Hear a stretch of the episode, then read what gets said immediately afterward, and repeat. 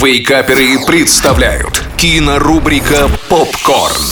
Доброе утро, любимые. Меня зовут Денис Косяков. Это рубрика «Попкорн», и мы с вами поговорим о фильмах, которые уже сейчас можно посмотреть на различных онлайн и не очень платформах. Новый фильм Кирилла Серебренникова «Петровы в гриппе». Это новый фильм Кирилла Серебренникова, и этим все сказано. Если вы не любитель авторского кино, то, наверное, вам и не стоит к нему приближаться. Но если вы любите подобные странные творения, то явно найдете там что-то для себя. Это классно снято. Там есть определенные интересные идеи, но даже если вам нравился фильм «Изображая жертву» того же Кирилла Серебренникова, это ни о чем не говорит, потому что ничего подобного монологу Хаева в этом фильме нет. Тем не менее, если вы хотите быть в курсе трендов современного российского кинематографа, то это кино точно пропускать нельзя. Джеймс Бонд «Не время умирать».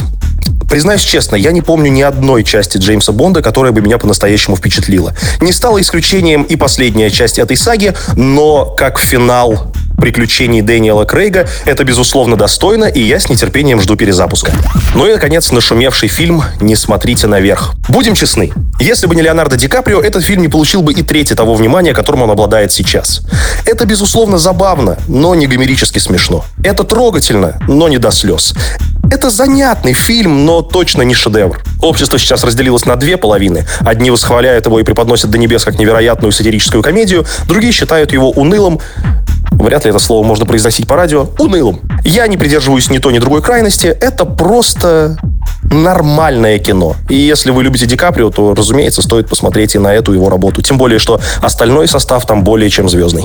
Спасибо большое за внимание, любимые. Смотрите хорошие фильмы. Услышимся через неделю.